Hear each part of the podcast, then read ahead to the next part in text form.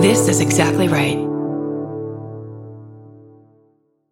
If you're like me, you're always looking for a story to dive into. Whether it's a family drama or a mystery to solve, the key to getting hooked is the details. I need rich visuals and intricate storylines, honey. And June's Journey has that and more. June's Journey is a mobile mystery game that follows June Parker, a daring young woman on a quest to uncover the truth about her sister's murder. This is your chance to test your detective skills because you'll play the game as June herself. Explore beautifully designed scenes from the 1920s, like lavish estates and gardens. And don't forget to keep an eye out for hidden clues. There are twists, turns, and catchy tunes, all leading you deeper into the thrilling storyline. And if you play well enough, you could make it to the Detective Club. There, you'll chat with other players and compete with or against them. June needs your help, but watch out. You never know which character might be a villain. Shocking family secrets will be revealed, but will you crack the case? Find out as you escape this world and dive into June's world of mystery, murder, and romance. It's all just one tap away. Discover your inner detective when you download June's Journey for free today on iOS and Android. That's June's Journey. Download the game for free on iOS and Android. Forgive me for interrupting. I'm Bridger Winegar, host of I Said No Gifts on Exactly Right. Each week, I invite my favorite people in comedy over to chat, and they always bring a gift. We're coming up on our 200th episode, and every episode is a gem. I have welcomed all kinds of great guests, including Cola Scola, Bowen Yang, Robbie Hoffman. It goes on and on and on. And you don't want to miss the 200th episode with the great Maria Bamford. What does she bring me? Find out April 25th. New episodes every Thursday. Follow I Said No Gifts wherever you get your podcasts.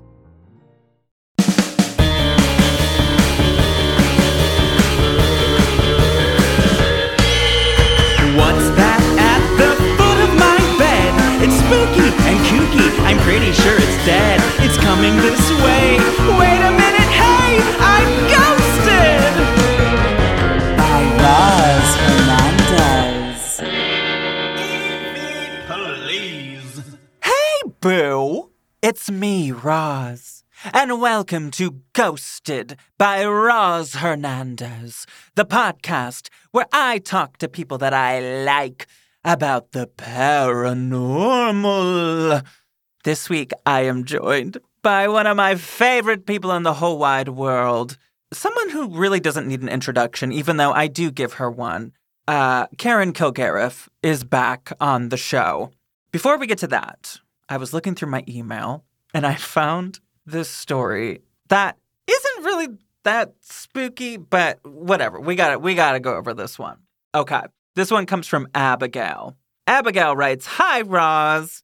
About a year ago, my boyfriend and I were traveling to San Diego for a conference. The conference took place at the Hotel del Coronado, which is notorious for being haunted by, quote, beautiful stranger, Kate Morgan. This was fascinating to me, so I listened to a few podcasts and read about Kate. In short, she showed up at the hotel, used an alias, and stayed in her room for days before allegedly dying by suicide on the staircase. Her stay and her death were both suspicious. Our room was booked by the organization hosting the conference, so we didn't know where we were staying until we arrived. We picked up our key and headed to our room, and just before we got there, I stopped him. I Googled Kate's room number, and it was the room we were staying in. After we went in, I made a statement about how we were just there to visit, that we didn't mean any harm, and we would be respectful. I also asked her not to do anything on Thursday morning because I had to take a test in the room. If Kate was there with us, she was a fabulous hostess because we didn't have any paranormal experiences. What we did have, however, was a lot of other hotel guests showing up at all hours of the night to talk to Kate. For the most part, it was harmless. People would knock on the doors repeatedly, and sometimes my boyfriend would knock back for fun. Another time, we were making small talk with a family in the elevator, and when we shared that we were in the haunted room, the dad asked if he could come in and see it. His wife reminded him that that was an odd request. The weirdest encounter was when a seemingly drunk dad and his children showed up and banged on our door for 45 minutes. They tried to look through the peephole and they were trying to unlock the door. The dad kept talking directly to Kate about her death. See attached recordings. In hindsight, I would have opened the door or asked them to leave, but I really didn't even want to deal with that. Thanks, Abby. And now Abby did include some recordings that I don't know if they would play necessarily as well on the podcast. So I won't I won't include them here, but I did I did watch the videos and there is indeed a drunk dad talking through the door to the ghost. Um and I love that your boyfriend knocked back because oh my god, that's that is where I would have started. If it was me, I would have been on the other side of that door. Oh my god. I would have been like, "If you slip a 20 under the door, I won't haunt you tonight." Or like something, you know what I mean? I would have tried to I would have tried to make money out of it. I'll be honest with you, but um that is so funny and strange that that happened. That is a, a very iconic resort that I have stayed at before. And I, I have gone looking for the ghost of Kate and have not encountered her, but it's a very famous story here in California. And I've stayed there before. It's from the movie Some Like It Hot as well with Marilyn Monroe. It's a great place. People should check it out. But don't bother because people actually do sleep in those rooms. Don't don't be weird. Oh, and one other thing. How could I forget this? I have a very exciting announcement. In Los Angeles, on March 5th, 2024, I am going to be doing a live show, honey. A live ghosted, recorded in front of a studio audience. And this is going to be the biggest one I have ever had. It's going to be in a larger space than I've ever done. Largo at the Coronet Theater in Los Angeles, which is such an iconic place. I love performing there. And from talking to some staff members, they have told me that it is believed that the place is haunted. It has quite the history. So I will be on stage with some celebrity guests, some favorites of yours. We're going to be talking spooky dolls. We're going to be doing some psychic kind of stuff. I have a lot up my sleeve for this one. So please come to the show. I have got a link in my bio on Instagram at Roz Hernandez, or you can just go to Largo's website, which is largo la.com. I'll see you there. Anyway, here's another conversation between me and the iconic Karen Kilgariff. On with the show.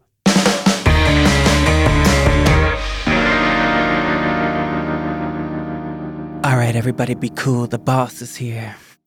I am joined today by podcasting icon and executive producer of this very podcast, actually. Mm. You know her from My Favorite Murder and Do You Need a Ride? It is Karen Kilgariff. Roz, how are you? Hi.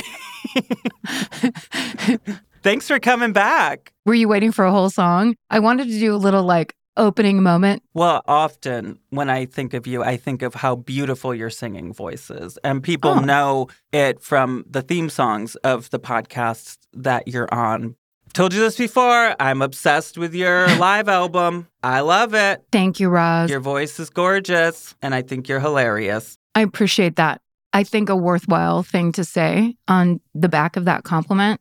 I did not want to do that album. I was very scared to do it Uh huh. and thought it was kind of a bad idea. And I remembered having met one time Elliott Smith at Largo in the early 2000s. He came on and was like the musical guest on a comedy show that me and Mary Lynn Rajskub did as the Girls Guitar Club. Mm-hmm. which was our first kind of version of playing music publicly. And we were terrible, and that was the whole bit is we don't know how to play the guitar and we're gonna do a concert anyway. Like he was friends with the owner, whatever, agreed to come and do like three songs. There were no joke, like maybe 12 people in the audience. Uh, at the most, my friend David Knowles was there, who I went to grammar school and high school with. And he was like, I can't believe I got to be here for this. That was the craziest experience of like a private Elliott Smith show, essentially Cool. right? And after the show, I remember standing there watching him talk about how much he hates his own singing voice. And I was like, you just enthralled, like you made people in this room feel like they were lucky to be here and lucky to be alive. And Mm-hmm. you're not going to take part in that in any way. You're going to just always have to say no to that.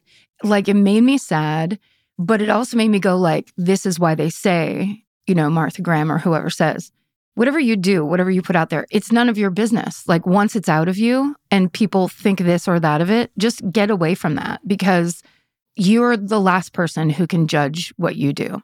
I took those two ideas, smashed them together, and was like, I'm going to make this record. And then I did. And I'm glad I did. Cool. Karen, Yes, Roz? first question.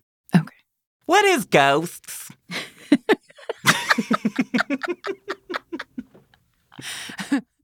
Webster's dictionary defines ghosts as the plural of ghost. So, you've been on the show before. hmm You've told one of the most iconic ghost stories in the history of podcasting. Yes. It's a good one. People go back and listen. It was recorded in early mid 2020 at some point. Can't remember what else was going on at that time, but you need to listen to the story. It's real good. But since then, I mean, have you had any other experiences of any sort? Well, I guess this is one, but there's no ghost hugging. I wasn't directly impacted, but my Aunt Jean's house, it's just really funny because it's been in the family for a while. Some people bought it 10 years ago, they sold it back. Now the family has it again. It's very exciting. And so we're there a lot more, kind of redoing it. It's a fixer upper. So when I was 12 years old, my uncle Steve, who used to live there, died of a heart attack and he was 50 years old. He was three years younger than me right now. Oh, wow. And he just dropped dead. I mean, he smoked several packs of cigarettes a day. It was a very, you know, mid 70s lifestyle. hmm But it was, of course, incredibly shocking and like no one saw coming. And so when the next generation came and like my cousin who had been out of town came back to town, got married, started a family, his two toddlers who were like, you know, two and four, say, wouldn't go into the house. Mm. So they would always go and he would go up there to, you know, see his mom and get stuff. They wouldn't go play in the front room. They sat on the front porch always and they didn't want to go inside. But it's just Uncle Steve. I know, but they never knew him, right? oh, so they're like, who's that man? They don't know who the man is. Also, then I guess my cousin found out the original house, and it was like a little farmhouse on this property. The wife shot the husband in the house. Oh my God. So it was just a very interesting thing because then I went out there one day by myself and I thought I was going to record a podcast out there because I was staying with my dad. But I was like, I just need some quiet. So I'll go set up out there. Well, suddenly the Wi Fi doesn't work. All, everything kind of goes on the fritz. And my dogs, who are just like free to roam because it's like a big kind of a field next to a driveway or whatever, they were sitting on the front porch. They were waiting for me. They didn't want to be outside anymore, but they wouldn't come into the house, which I've never seen them do Oh my God. there was just that kind of feeling of like, oh yeah, this is going to be a consideration. Like if I stay out here, if my sister and I stay out or whatever, if everybody goes like, hey, let's have a slumber party, it's like, but also there could be a little bit of maybe some dark energy or just some trapped energy. We don't know. Do you think those people that bought the house and then sold it back, do you think that they probably had experiences with the ghosts? Yeah, I don't see how you couldn't because he's been there since 1982. Wow. And my adult cousin said he's seen things like out of his peripheral vision. Like he's definitely had a bunch of experiences in that house. So I don't know. I hear a lot of these stories with like a family member that sticks around It's not like your stories of things are flying all the time and like it's not that, but like every once in a while you get a little smell or a little a little what was that? Oh, it's Uncle Steve. Like that's how the house I grew up in was. My grandma, it would be like, "Oh, she's here." Yeah. People feel things on the back of their neck or like a touch on their back, but no one's there. They're the only one there. There's that, but it is secondhand. So I can't personally verify, but it's the kind of thing where just like, well, it makes a lot of sense because he certainly had no intention of going anywhere. And, Right. right? The piece of ghost theory that I like is that idea that we're all just energy and it's all energy exchange. And if your timeline is suddenly stopped and the energy is like spikes or whatever, I don't know, that piece of it makes sense to me. Totally. Like energy left behind, because that already happens, like human radiation, kind of. Absolutely. Like, yeah, where's that going to go? and if you're like, wait a second, I'm dead? Like, not yet. Like, no, this is my house. Yes. I'm going to go go about my life. I don't know. I see it for sure. It makes sense. And also, I think, although my Uncle Steve was a lovely human being and very fun and very great, he was one of those dads that was absentee for his kids. So then when we Mm. came around, like we were the next door neighbors, when we came around, I was two years old. So it was like he got to do it all over again, but he was home and like working on this little farm. And so I think there's a chance that as he lay dying in his own garage, he had all these horrible regrets of like what he did and didn't do concerning his family. And I think that might be the thing that makes people stick around Yeah. unfinished business. But maybe that's just all the movies I've seen. For my grandma, I always thought that it was because I was the youngest grandchild and she didn't have enough time with me. Mm. So she would like stick around to be like, I'm your grandma too. that was my theory. And it felt like loving to you. Yeah, but it's still a ghost to me. Yeah.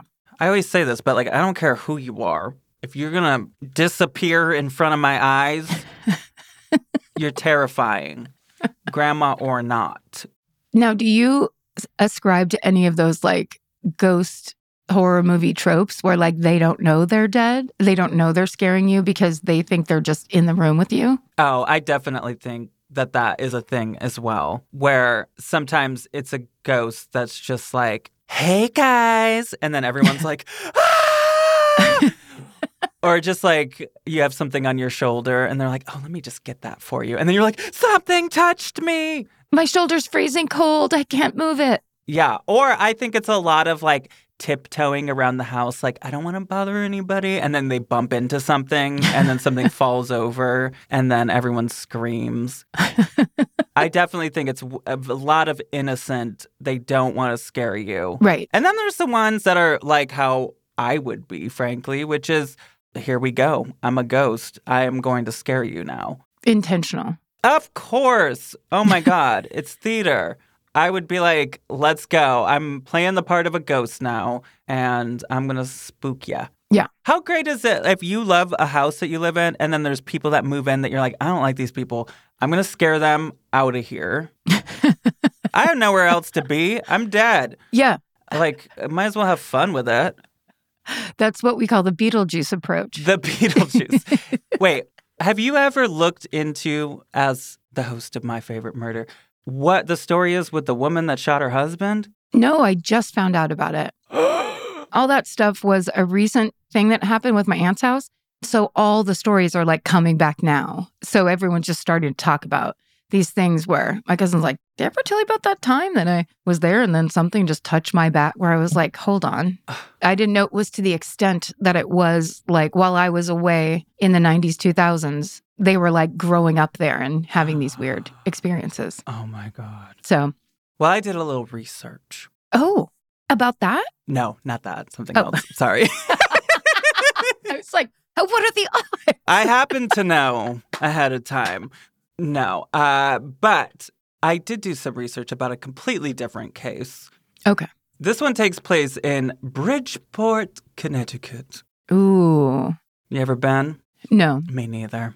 I don't know Connecticut except for in movies. That's where rich people who do business in New York live. Rich people love it And ghosts love it. Do they? Yes. There's been a couple of famous, I mean, there's the movie The Haunting in Connecticut, which is based on a true story. Um, this one is not that, but it is famous. It is known often as the Bridgeport poltergeist. Ooh. So, how do you feel about a poltergeist, first of all? I feel like they're the ones where you have like the least chance for reason or for wrapping it up in a reasonable way Yeah. based on the movies I've seen and the books I've read. Poltergeists just don't give a shit. They're doing a whole other thing. They could be a demon or they could be a restless spirit. Their grave was paved over, the house was built over mm. something. Yeah. Then they get into people and you get the whole Amityville horror thing happening. You know what I mean? Like it's that truly scary ghost. Dangerous. I'm always like, if it's something that's moving things around all the time, like, why couldn't it just pick up a knife and stab you? Like, Yeah. And a lot of times there's, yeah, kind of no rhyme or reason. A lot of times it's believed to be telekinesis or psychokinesis, kind of Carrie vibes stemming from a person Yes. where they can't necessarily control it. I mean, Carrie, she really had control of it. Until her emotions were triggered at the prom. Yes. But even with that, she could turn her those big old bug eyes and then she could make, you know, the fire hose spray people. Like a That's lot right. of times it's just like, ah, I've got a lot of emotions and hormones and whatever. And then like things are just like flying off the walls and like they can't control it per se. Yes, that makes sense. And I want telekinesis so bad. and I'm trying hard and I You want to feel that experience of the chaos of it, or you just want superpowers? I want superpowers. Yeah. Well, I will say something that I've done before, and I don't think I am the first person to do this, but I have I have encountered people that have given me attitude out in public hmm and I act like I'm going to put a curse on them. And what is that through gesturing or words? How?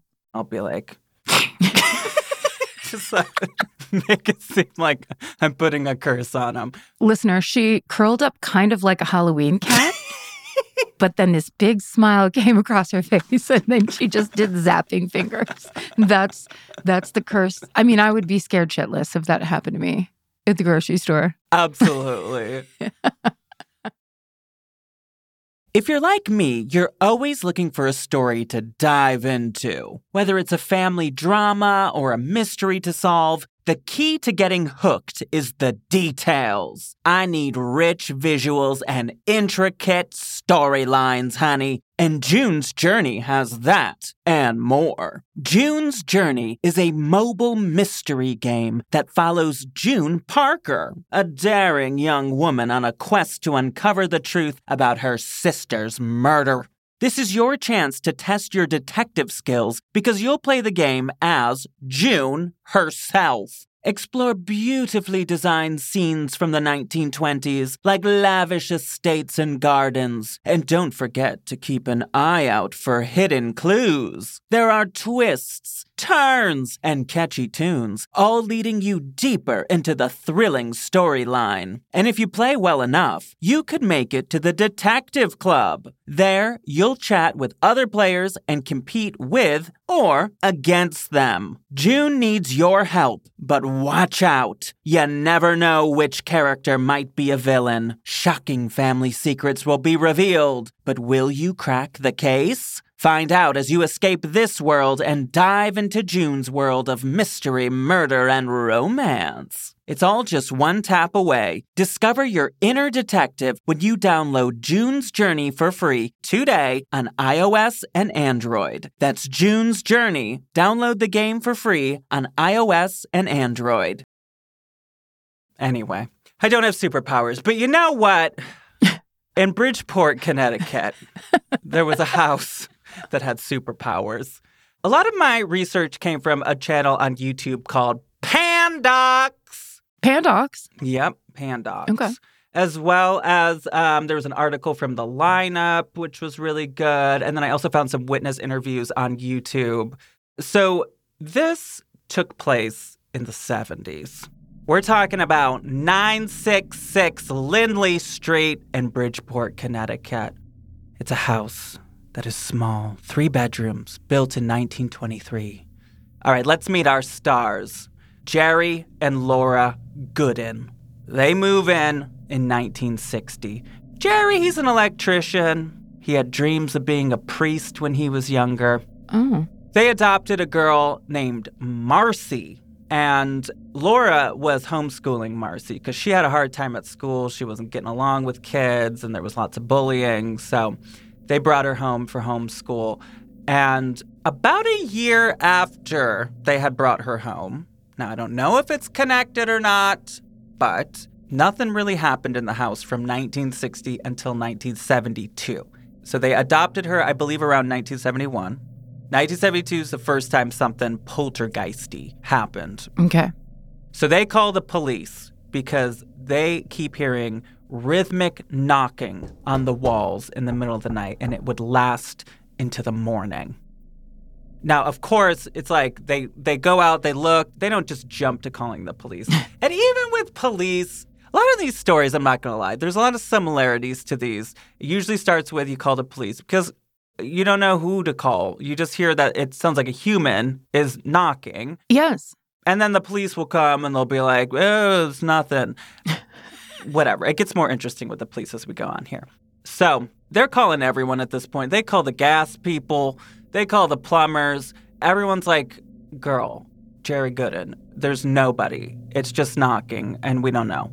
So then they start seeing handprints Mm-mm. and footprints around the house with no explanation. Different things start happening around the house, like windows shattering, curtains falling, and honey, the knockers kept on knocking. In 1974, so it's been two years of this now. This is when the poltergeist, she's like, I am warmed up and I am ready for my moment. Let's do this. Let's knock some vases off the mantle. Exactly. So Jerry and Laura Goodin, they come home one day from the Piggly Wiggly or some kind of, they were at a grocery store. it's November 23rd. So around Thanksgiving time, they probably had arms full of turkeys.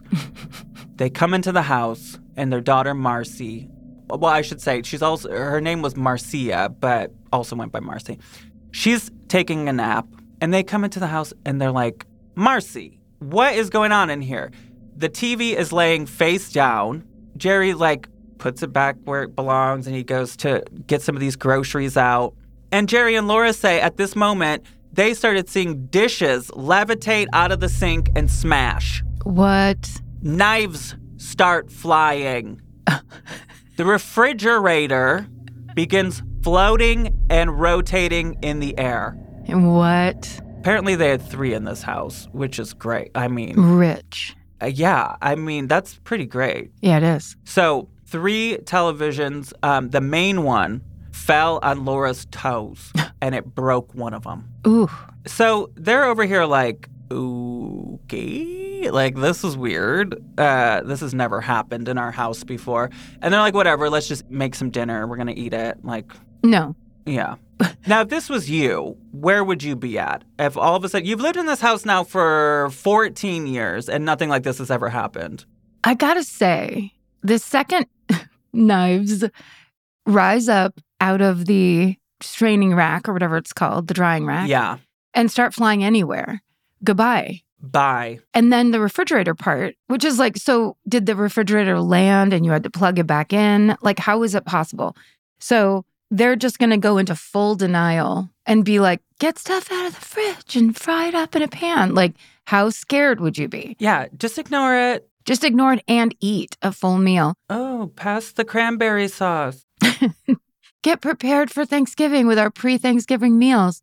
I just would leave the house. I think I would first involve a neighbor because I think you're right. When you involve the police, it's just an official who's going to come and tell you you're crazy. I feel like, Yeah. you know, on average, I don't think it's easy to get the police to do a buy in on a full poltergeist haunting. Exactly. But I, I would get a neighbor kind of like, can you please look? I recently was scrolling, and I don't know if it was America's Got Talent or one of these, but I saw that old classic act where they chuck a knife or shoot a bow and arrow with a person got an apple on their head. Yeah. How is that still a. Th- I don't know. Sorry. I was just thinking about that when I was thinking about knives being thrown. Oh, no. It was like one of these ones where the person's kind of like got their arms out and the person's chucking knives around their body and into the wood. You better hope that it's the ghost of that person because I don't want them hitting me. Well, can I say the one thing I know about those things, and this is a bit of a ruin, it's the boards they're leaning against. The knives are coming out of those boards. No. Yeah, yeah. So where does the knife go when they throw it? They don't throw it. Their hand goes down, right? no. It's still in their hand. But you're never looking at that because, oh my God, this person could get hit with a knife. All eyes are on the person on the board. The reason we're still seeing that trick up into today and it hasn't advanced is because they have to make a new board with a thing that's like effectively that distracting to come out of it. Working on talk shows, I learned a lot of like behind the scenes heartbreaker, like magic and entertainment secrets. I was at one party once where I told one of them and everyone got so bummed out. And I was like, oh, okay, I'm not going to do that anymore. But that one is kind of a vaudeville classic. Now I want that job. Now I want to be the lady that just has to lay there. Yep. That sounds like a great gig. Okay. There's no risk. There's no risk. You just lay there. You don't even have to move. And then everyone applauds and they're so concerned about you and everyone's focused on you. I want that job.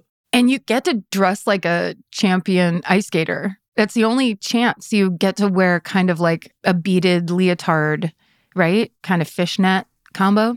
Unless you're me. Unless, what am I, who am I talking to? Realize who you're talking to. All I have Please. is ice skater regalia.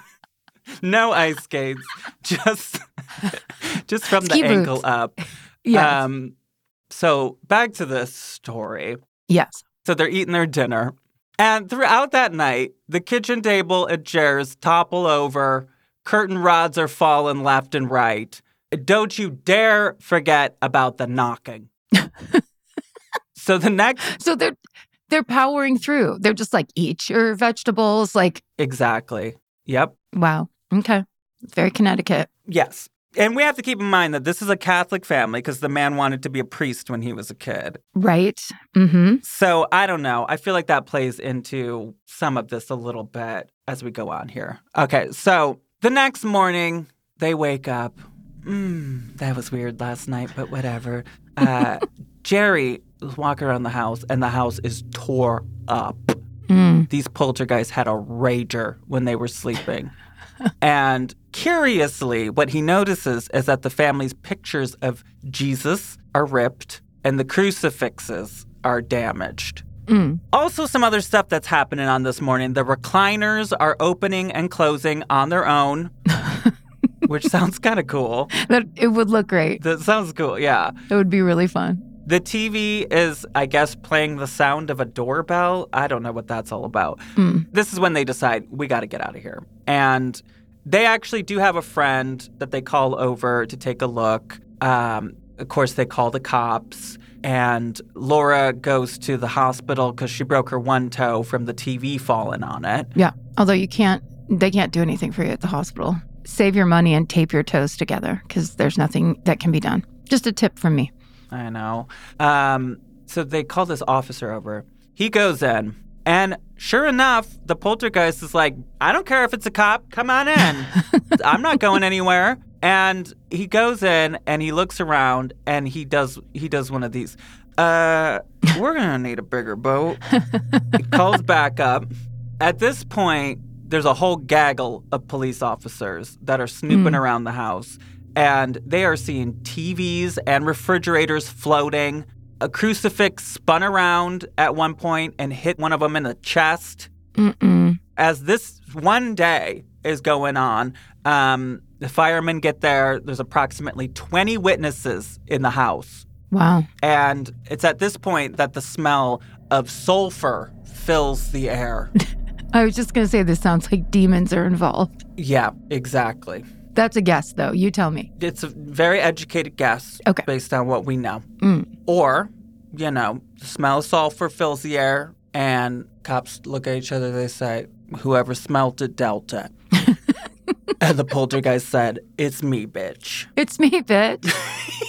Hi, I'm the problem. It's me. Um, so one officer actually ran out of the house and claims here's the thing, Karen, Yeah. if there weren't official police reports about this, of which there are many, I would be like, what? Yeah. Because these cops, I mean, they can't be falsifying reports. They are saying what they experienced in these reports.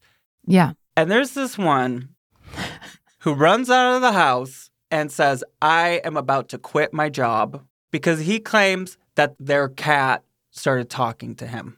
Oh, no. I've never heard of that in a poltergeist story. Oh, you've never seen Hocus Pocus? Are we just gonna erase the contributions of Thackery Binx? Or was it Max from Sabrina the Teenage Witch, the 90s sitcom? Well, what did the cat say? did the cop say? Is it quoted? That I don't know specifically. Mm, But this cop was very concerned and very convinced. that would be scary. Yeah, I would quit my job. Yeah. So one of their neighbors was into this kind of stuff. And she's like, oh, I know who to call Mm, Ed and Lorraine Warren. legends. So you know about these people. Oh, yeah. Okay. Now, they're controversial, Mm-hmm. especially in hindsight. My thing I always say about them, I think it's great what they did for, you know, getting the word out about this kind of study and whatever. But they're very Jesus-y. Everything's a demon to them. Yeah. I have spoken to a few people that have worked with them in the past that did not love what they did. I don't know. There's also some other tell-alls that have been done. Do your own research, people. But anyway, If it's not a, thing where you can get a license for it or there's like school for it or whatever, these are people that are saying, we made up a service and we're telling you how reality is, exactly. which is one perspective. And maybe they help, but also, yeah, that's very interesting. I just always saw them as good only because during the Conjuring film series, they always come in when Yes. people need the most. And, you know, it's so heartwarming to have Patrick Wilson in your house when you're scared. Absolutely. But yeah, I could see where they're their own energy coming in. Yes. And, you know, I think those are based on a true story from what I've heard. Yeah. So I don't know. But anyway, so they call them in. They didn't live too far away from there. They arrive. They got a priest and a seminary student with them. I mean, they are, again, very, they're very Catholic. So at this point, the cops are outside doing crowd control because word has spread. Oh shit. Yeah. There's not much going on in Bridgeport that day. The cop that the cat talked to just went screaming into the streets and was t- telling everyone he could find. Come on over. We got a poltergeist. We got refrigerators flying. Um, I saw an interview with Ed Warren. Well, it was with Ed and Lorraine Warren on YouTube. And Ed says there was between 10 and 15,000 people outside of the house. What? That's what he says. And Lorraine in this interview says for 48 hours, it was the number one international headline, this house, because there were so many witnesses. I mean, a refrigerator lifting, that kind of stuff. Yeah. I'd want to see that for myself. For sure. Um, this is the point of the story where I would be out there selling merch. Okay, I'd be making T-shirts, keychains, beer koozies. I got knocked at the Bridgeport Poltergeist. Like I don't know. I would come up with something real quick and try to make some money. Hell yes. A talking cat. The cat has a little talking bubble that says, come on over to the house on Haunted Lane. Absolutely. I would be making talking cats, talking cat ventriloquist dummies, all of it. So at this point, everyone is looking at Marcy. They're like, girl, what's going on here? Like, they're thinking that she has something to do with it, whether it's paranormally, like she's the root of it, Mhm. of this poltergeist, or is she the one that's like somehow doing all this stuff to get more attention? A hoaxer. yeah, a hoaxer. How old was Marcy? Sorry. You know, I couldn't find an exact number. I believe at the oldest she would be preteen based on what I was reading. Got you. One thing I was reading about the cops showed up and they thought it was kind of weird that she was just sitting there watching cartoons. But yeah, somewhere between baby and 13. Somewhere in Okay. there is my guess. So everyone's looking at her. Personally, my number one suspect would be the cat. I think that the cat could be throwing things and causing some of the chaos. So Lorraine Warren goes into Marcy's room and she gets nauseous. She says that she starts to see a second degree burn forming on her wrist. On Lorraine's own wrist? Yes, that's what she says. Okay. Um, Marcy is sitting on a recliner talking to the police. Karen, this is insane. What? They say she's talking to the police. She's sitting on the recliner. The whole 70s recliner Yes. Raises to the ceiling, flipped 360 degrees, and it dropped her on the ground. Ooh. If I saw a recliner, a big old La-Z-Boy with a little girl in it, lifting to the like, there's no. It just sounds so insane. But again, there's a lot of witnesses, so Right. There's a lot of witnesses. And also, now we're moving into the nobody is safe realm because if it's like an entity that's trying to hurt a child, to me, that feels like it's next level in the haunting movie that I'm watching. yeah. There's one thing when it's like the vase is knocking around, it's genuinely scaring people, but it's like it wants to harm that child potentially or use the child as a example. Like everybody get out of there. Yeah, breaking toes, throwing crucifixes, throwing knives. It's just not. Mm-mm. It's not a safe place. And again, this part of the story is all just three days and nights. Wow. It was all happening at once. And at this point, Ed and Lorraine Warren come to a very logical conclusion. They say, all right, it's demons. That's what we've diagnosed this 100%. It's got to be demons. So one day in these three days, the kitchen starts to get cold and the lights flicker and a yellow mist is forming. Jerry claims that he saw four figures in it. Ew. He starts saying prayers. He's spraying holy water all over the place. He's going through the house and he says that the figures are following him around. Mm. The priest and the Warrens come back to bless the house and they say that they saw a shadowy figure. Then Marcy, during all this chaos, goes to one of the officers. Hey, psst, hey, come over here. she goes? It's me doing all this shit. What? She makes a confession. She says, It's me. I'm doing it. now, whether she said this or not, we don't know. This is where a little bit of the controversy comes into play because the cops are like, All right, she has admitted it's her. It's just a teenage girl. She's, you know, puppeteering this. Yeah. She's spinning a refrigerator in the air. Yeah, they're like, sure, it, it's her. Yeah. And they're like, all right, everyone, get out. Like, let's go. And kind of everyone is like, thank God. Like, first of all, very expensive for taxpayers to be paying for the cops That's right. to be, you know, doing all this crowd control. They've got cops parked out there all night. The police chief is over it. So they kind of, now I don't know if she really said that or not, but either way, they get to a point where they're like, we're just going to say it's the little girl. Please, 10,000 people outside, go get a hobby. We're done here. And the Goodin family told the Warrens, all right, we're good. Um, everyone, yes, is kind of like, but how did she do the refrigerator? Yeah. and all this other stuff, the recliners, and I don't know. Apparently, the police chief said publicly the little girl is a ventriloquist. And the cat story that you heard, she is able to throw her voice, and she gave him the old Jeff Dunham, and that's that. But it was a cat speaking that scared a grown policeman to the degree where he wanted to quit his job, sacrifice his pension, give up everything he maybe worked for for, you know, zero to 15 years. yeah. It wasn't like a little girl being like, I'm a cat, get out of the house. It's like Yeah. it was believable enough so that he went running and telling people. Yeah, and I think that obviously the police chief was a little embarrassed. Like, I've got my grown men out here in this house saying that cats are talking and refrigerators are lifting up in the air. This is not a good look for us. We just got to leave this. And they did. And the Warrens have definitely talked about this case a lot over, over the years. I mean, they're both deceased now, but they talked about it and they don't believe that it was her, even in a paranormal way, Mm. because stuff would happen when she was like miles away from the house. But then I'm a little bit confused because in this one interview I was listening to, Lorraine was saying that apparently, you know, she was adopted and the last home she was at, there were strange occurrences happening. So Hmm. Either way, this particular case apparently it continued for a few weeks and kind of died down. And that is the Bridgeport poltergeist. Okay.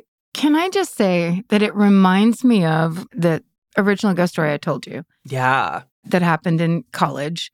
Same exact thing where we were in such denial, even though weird things were happening and people were going, you know, like, why'd you do the dishes in the middle of the night type of stuff. And we just ignored it and ignored it and ignored it. And then even after it happened, like I had my sister come pick me up and then the next day she just brought me back. It's not like we immediately moved out or anything. Is it just people get so freaked out and overwhelmed where like as long as things aren't flying across the room, they're like, I guess this is fine? Yeah. I mean, to quit a job or to move out of a house, that's so serious. It takes so much out of a person's life. And Yeah. to do that because you believe there's an invisible person throwing things and doing dishes and whatever, you feel like a crazy person admitting that. Right. And I feel like it gets to this point where you're like, I'm an adult. Come on. This is crazy. Yeah. That's, I think, a lot of times what keeps people around with this stuff. And I'm very grateful for them because then I have stuff to talk about on this podcast. Well, and it is a fascinating thing of what does ultimately solve these situations or make them stop happening? Is there some sort of point where the ghost gets what they want, or is it the people getting to a certain place? Like, if all those events died down, like, what was it? Did anybody get what they wanted in this scenario? Well, I think like when you're a ghost, it's like, where do you go from recliners tipping upside down? For real. Like, what can you really do? Because you can go back to just knocking, but that's not going to be satisfying for you once you've already pushed it to that limit. So Yeah. I think the ghost was like, I don't know what else. I'm like out of ideas, honestly. like, I got the crowd here, and now I feel like I'm a has been because nobody wants to come around here anymore. And I got the damn cat to start talking. Uh, What more do you want from me? we're done. I'm done. I wonder if you saying Connecticut's really haunted, maybe the ghost goes to a different house. Maybe there's a little bit of that happening. Oh, yeah. I mean, I thought I'd throw it out there for theories. Why not? I'm open to all of it. Why not? You know, ghosts can go all over the place, including haunted dolls. Karen, can I show you a haunted doll I found on eBay? I wish you would. It's time for a segment I call The Dolls Are Living. so, Karen, these can look like anything, okay? hmm Haunted dolls come in all kinds of forms. And we love a traditional, scary little girl with curly hair and lacy dress, and even better if one eyeball's missing. but this one, I will say, not so much scary looking. I don't know, maybe to some people. But it does come with a backstory that's really fun. Um, Jiha, if you could please, could you please introduce Karen to Lucius? So this is Lucius, who is, um, I guess, a pumpkin, but it's confusing because he's got arms and legs. He's not just like a circle. So I don't know. He's like, I guess he's like an orange looking little plushy type doll yeah. with a witch hat on. Yeah. uh, very clearly a Halloween kind of off brand beanie baby. Yes. You heard of Ty, T Y. This is Bye. Okay. um, she's not quite a real beanie baby, I don't think. No. But anyway, it's not about the outside with Lucius. Okay. It's about what's going on when you buy Lucius. So currently, Lucius is going for $46 on eBay. Oh. Here's what it says He was 43 when he passed away, when one of the members of his coven got mad at him and pushed him off of a roof. He has been a warlock for 20 years and learned a lot, and he started his own coven. They met once a week on a rooftop of a high rise building that he lived in. They would perform rituals and spells. The new guy in his coven liked to push his views and opinions, even though he was a beginner and he seemed to have a temper when someone didn't agree with him. At one of their coven meetings, the new guy disagreed with Lucius on how to perform a certain ritual, and he started fighting with Lucius. Lucius was trying to calm him down and explain things, but the guy went into a rage and pushed him off of a roof. Now Lucius is looking for a new home. he will gladly cast his magic spells on your behalf. Just tell him what your need is and politely and respectfully ask him to cast a spell on your behalf. And don't forget to thank him. Besides doing magic, he enjoys riding motorcycles and dirt bikes. He also loves watching football. He sometimes turns our lights on and off. He opens and shuts doors and knocks and bangs on doors, walls, and windows. I've even seen him move objects such as a book, coffee cup, pull a chair out, etc. Um, so that's pretty much it. You interested? I got 46 bucks, Karen. I feel like sometimes people get on platforms like eBay and such, and then they treat it like it's their chance to have a creative writing moment where they're just like, Absolutely. let's get in here and let's see what I can do. Especially during the strike. I did notice a lot of these during the strike. Yelp reviews that go on and on, Yes. people needing to get it out of them in some way. This has the same feel because I have to say, and maybe that's kind of part of it, is Lucius doesn't look like he would be doing any of those things. And the idea that he was a warlock that got pushed off a roof is really funny when you look at this doll because it just looks like kind of a new doll that someone got in a claw machine at the airport in Las Vegas around October. Okay. Maybe I should have explained this to you a little bit more. oh, whoops. No, it's my bad. I, I assumed that you knew. What? The idea behind these on eBay is that a person lives a life and dies, and rather than going to heaven or hell or anywhere else, they somehow magically end up inside of a doll. Right. I don't know how they choose it. I don't know how it happens. It just somehow, this is the doll that Lucius the Warlock found himself in. That's what I'm calling bullshit on. What I'm saying is, no, we didn't pick this doll. yeah, This doll looks like it's a, a rip-off Jollibee character. It is the weirdest. Like, it's almost like there's no design to the doll. It's like a fourth grader made it. yeah. Well, There's nothing scary about this doll. would you own it though, saying that you don't think it's scary? No, only because it would just collect dust and then I would end up, you know, giving it away or throwing it away or something.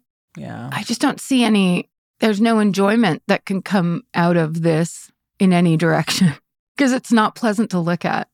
I know. He has a kind of a Gritty, uh, you know, the Gritty um, mascot. Yes. He has a rip off Gritty vibe to him. He does look like a mascot for sure. Do you want to buy him? Do you, are you interested in this? Yeah, that's what this was about, Karen. I just, I'm in love with this doll, and I was wondering if you think I should buy it. I will absolutely give you $46 if you don't want to spend your own money. I'll sponsor you for the show. Um, Karen, can I play you some ghost voices? Sure. It's time for EVPs or EV Please. All right, Karen, you've done this four years ago.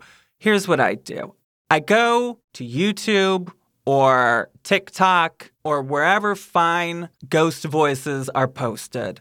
hmm And I find a couple of EVPs, electronic voice phenomena. I'm going to play you two, and I want you to tell me what you hear. Okay. And then I'll give you some options, the correct answer being what the person that posted it believes the ghost is saying. Got it. These are both from the same channel on YouTube, which is called Sinister EVP. This first one is at a cemetery in Rhode Island. What is this ghost saying, Karen? Ooh, Okay, there's a little, little clickiness going on there, but you can hear it. I heard definitely a whisper kind of sounded like a man's voice. Will you play it again? I would love to. Hmm. Um, it's creepy. it sounded like pool gang, kind of. Pool gang, like the gang at the neighborhood pool. Yeah. Warning about the pool gang. Pool gang. Let me- let me play it one more time. Mm. I do hear pool gang. But what else could those vowels be saying? Well, I will say Sinister EVP did not think it was pool gang. Okay. I can't believe I didn't get that one. It, it's one of these four options. Did they think it was A, Armageddon, Mm. B, come again, C, oh my God, or D, I'm gay? Okay, it's one of those. Let me play it again. Come again. They do believe it was indeed B, come again. Yes. Yes. Congratulations. I'm so excited. Okay, one more. This next one, also from Sinister EVP. This is at their friend Tom's house, which is haunted. Okay. What is it saying? Ooh, another whisper. We play it again? Hmm. I don't like that. Any guesses? I mean, it almost sounded like welcome home or something, but not the beginning, but like come home at the end. Well, here's some options. Is it A, I'm on Zoom? Is it B, in the mood? C, in the room? Or D, I'm a ghost boo? okay, it's one of those. In the room. In the room, Karen Kilgariff, two for two. I like this game. I know it's fun. It's fun and kind of scary. It is. The first one scared me a little bit. There's something about the sound of it I didn't like. it's the whisper. But again, it's like, could these ghosts just be innocently like, I'm in the room, just so you know, I don't want to bother, I just want to warn you. don't want to bother anyone. I'm in the room. Don't mind me. Yeah. Yeah. And the first one was saying, what was it? Come again. Come again. Come again, yeah. We loved you here. This Anytime. was nice to have someone here. I'd love to have you. Okay. We're going to do one last thing. Okay. It's just kind of a rapid fire. Just wanted to see if anything comes up, maybe an anecdote of some sort, maybe a theory you have, I don't know, something, um, of just different paranormal phenomena. Okay. We'll go through some real quick. Psychics. What do you got to say about psychics? Any thoughts? I be- very much believe in psychics. Yeah? Yeah, I think there's plenty of people who can hear or see or feel things that other people can't, for sure. We know that. Do you go to them or have you? I have in the past, like when I've gone to what's that place, the Psychic Eye, that amazing like bookstore. yes. Ugh, so good. And sometimes they would have like you could get either a tarot reading or some sort of psychic reading. They'd always tell me stuff I would just be like, I don't know what you're talking about. But I think that had to do with myself, Mhm. where if people were like, you have brown hair and blue eyes, I'd be like, I don't know what you're talking about. It was like kind of that time of life where everything was more like, I don't want to know about myself Mm. but I've never had like a personal reading from like a because there's so many in LA where people are like this person's really actually good. Right. There's so many, but I've never had one. Okay. Psychic Eye is an interesting store because it's, um, I definitely think people should check it out. It's a cool place to spend an hour. Um, they also have psychics on staff. It's like, uh, take your pick. Like there's 20 of them here. Yeah. Um, it's kind of cool. Have you ever had a psychic reading there? A psychic reading? Oh my God. I've had so many. I've also had phone call ones from them, which you can also do. Ooh. Yeah, it's kind of fun. You can go in and like look through the roster. Kind of reminds me of this one time I watched the show on like Cinemax or something where they go to like the bunny ranch or whatever. And it's like they line up and they're like, that one. it's like that kind of vibe. Like, pick which one you like. And then there's all these ladies with like, uh, frankly, look like me with like bangs and long fingernails. And then I'm like, I want that one. That's my psychic. Anyway, so uh, what do you believe in curses? Mm, I think a little bit. I definitely believe in Italian curses. I think it it depends. Yes. I'm doing my cat pounce curse. you really you reel back like a cat and then you come forward. Um I mean because I think that intention of like I hope the worst on you is very real Yeah. and I think it's probably a good idea every once in a while to just get that released or have some uh, like an old lady bless you in some way so that that doesn't stick to you but I guess yes all the things I just said equal a, a true yes. Yeah. You know what I got is a punching bag. I bought a punching bag Ooh. uh, for a workout, but also I'm like, if I got bad energy, I'm going to put it in the punching bag. I'm not going to put it on people. Yeah, that's nice. That's uh but there's also just like I think revenge is such a it's such a drug, such a lure, right? So then you're like somebody fucked me Mm. over, so now I'm going to I can figure out a way to like permanently ruin their life or something. How could you not want to do that if someone does I something bad to you? You can use it as motivation for sure. Um, feel like that's so many of us here in show business where it's like, I'll show you guys. You'll rue the day. Yes. Um, okay, a couple more. Past lives, you believe in it? Not that much. You know what I believe in is uh Edgar Cayce and those things where he would access the Akashic records and all that. Uh-huh. I'm fascinated by that because there was so much of it that turned out to be real and true, provably true that he was kind of accessing. So, yeah, I don't know whether he actually specifically talked about past lives, but that's what that reminded me of. And I think that the idea of that we've been here before, I think is interesting and as a thing to think about, but actually, like, hmm it's me, Cleopatra. I don't really believe in that. There's a lot of times you go to these ladies, you pay them some money, and they say, You were a pharaoh. it's always like, You were a pharaoh, you were a war hero.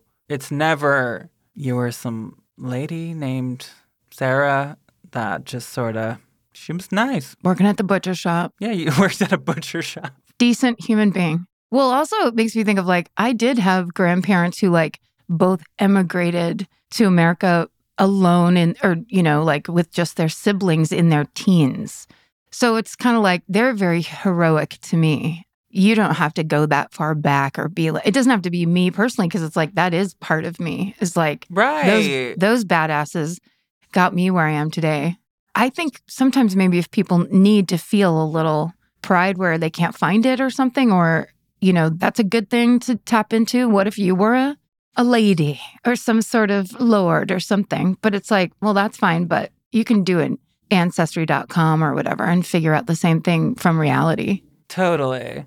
Okay, last one Ouija boards. You believe in them? I think they're real and I don't like them at all. Really? Did you ever do one?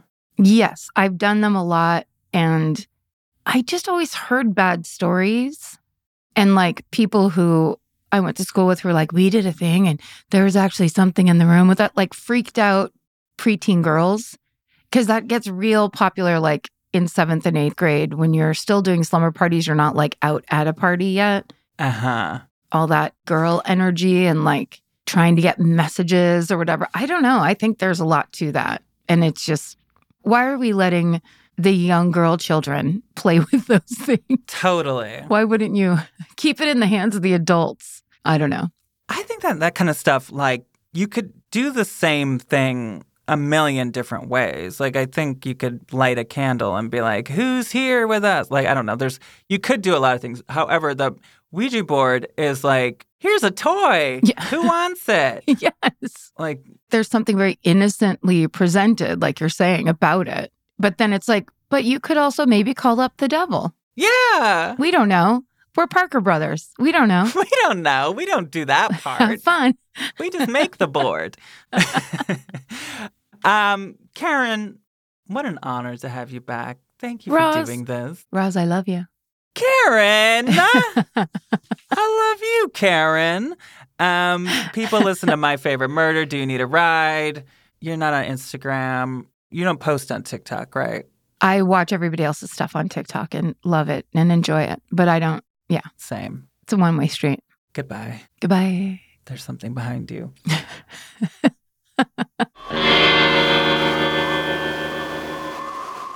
Thank you so much to Karen. Of course, you know where to find her on My Favorite Murder and Do You Need a Ride, which are two podcasts that I have been on. I have been very honored to be a rare guest on My Favorite Murder. And I know a lot of murderinos listen to this show, and I've met a lot of you. And thank you. And thank you for supporting all of us here at Exactly Right. Guys, I will talk to you next week. I love you all, both living and dead. But if I didn't ask you to haunt me, don't haunt me. Okay, bye!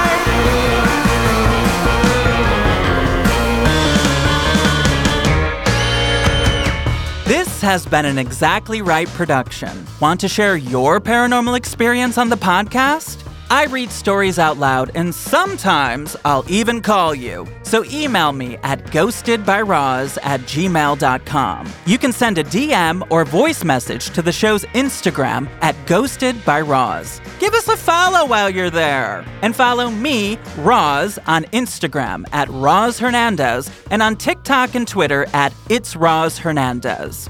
My senior producer is the startling Jiha Lee. Associate producer is the alarming Christina Chamberlain. This episode was mixed and sound designed by the eerie Edson Choi. My guest booker is the petrifying Patrick Kotner. Additional production support from the hair raising Hannah Kyle Crichton. My theme music is by the spine chilling Brendan Lynch Salomon. Artwork by the spooky Vanessa Lilac. Photography by the terrifying Elizabeth Karen. Executive produced by the chilling Karen Kilgariff, the spooky Georgia Hardstark, and the frightening Danielle Kramer.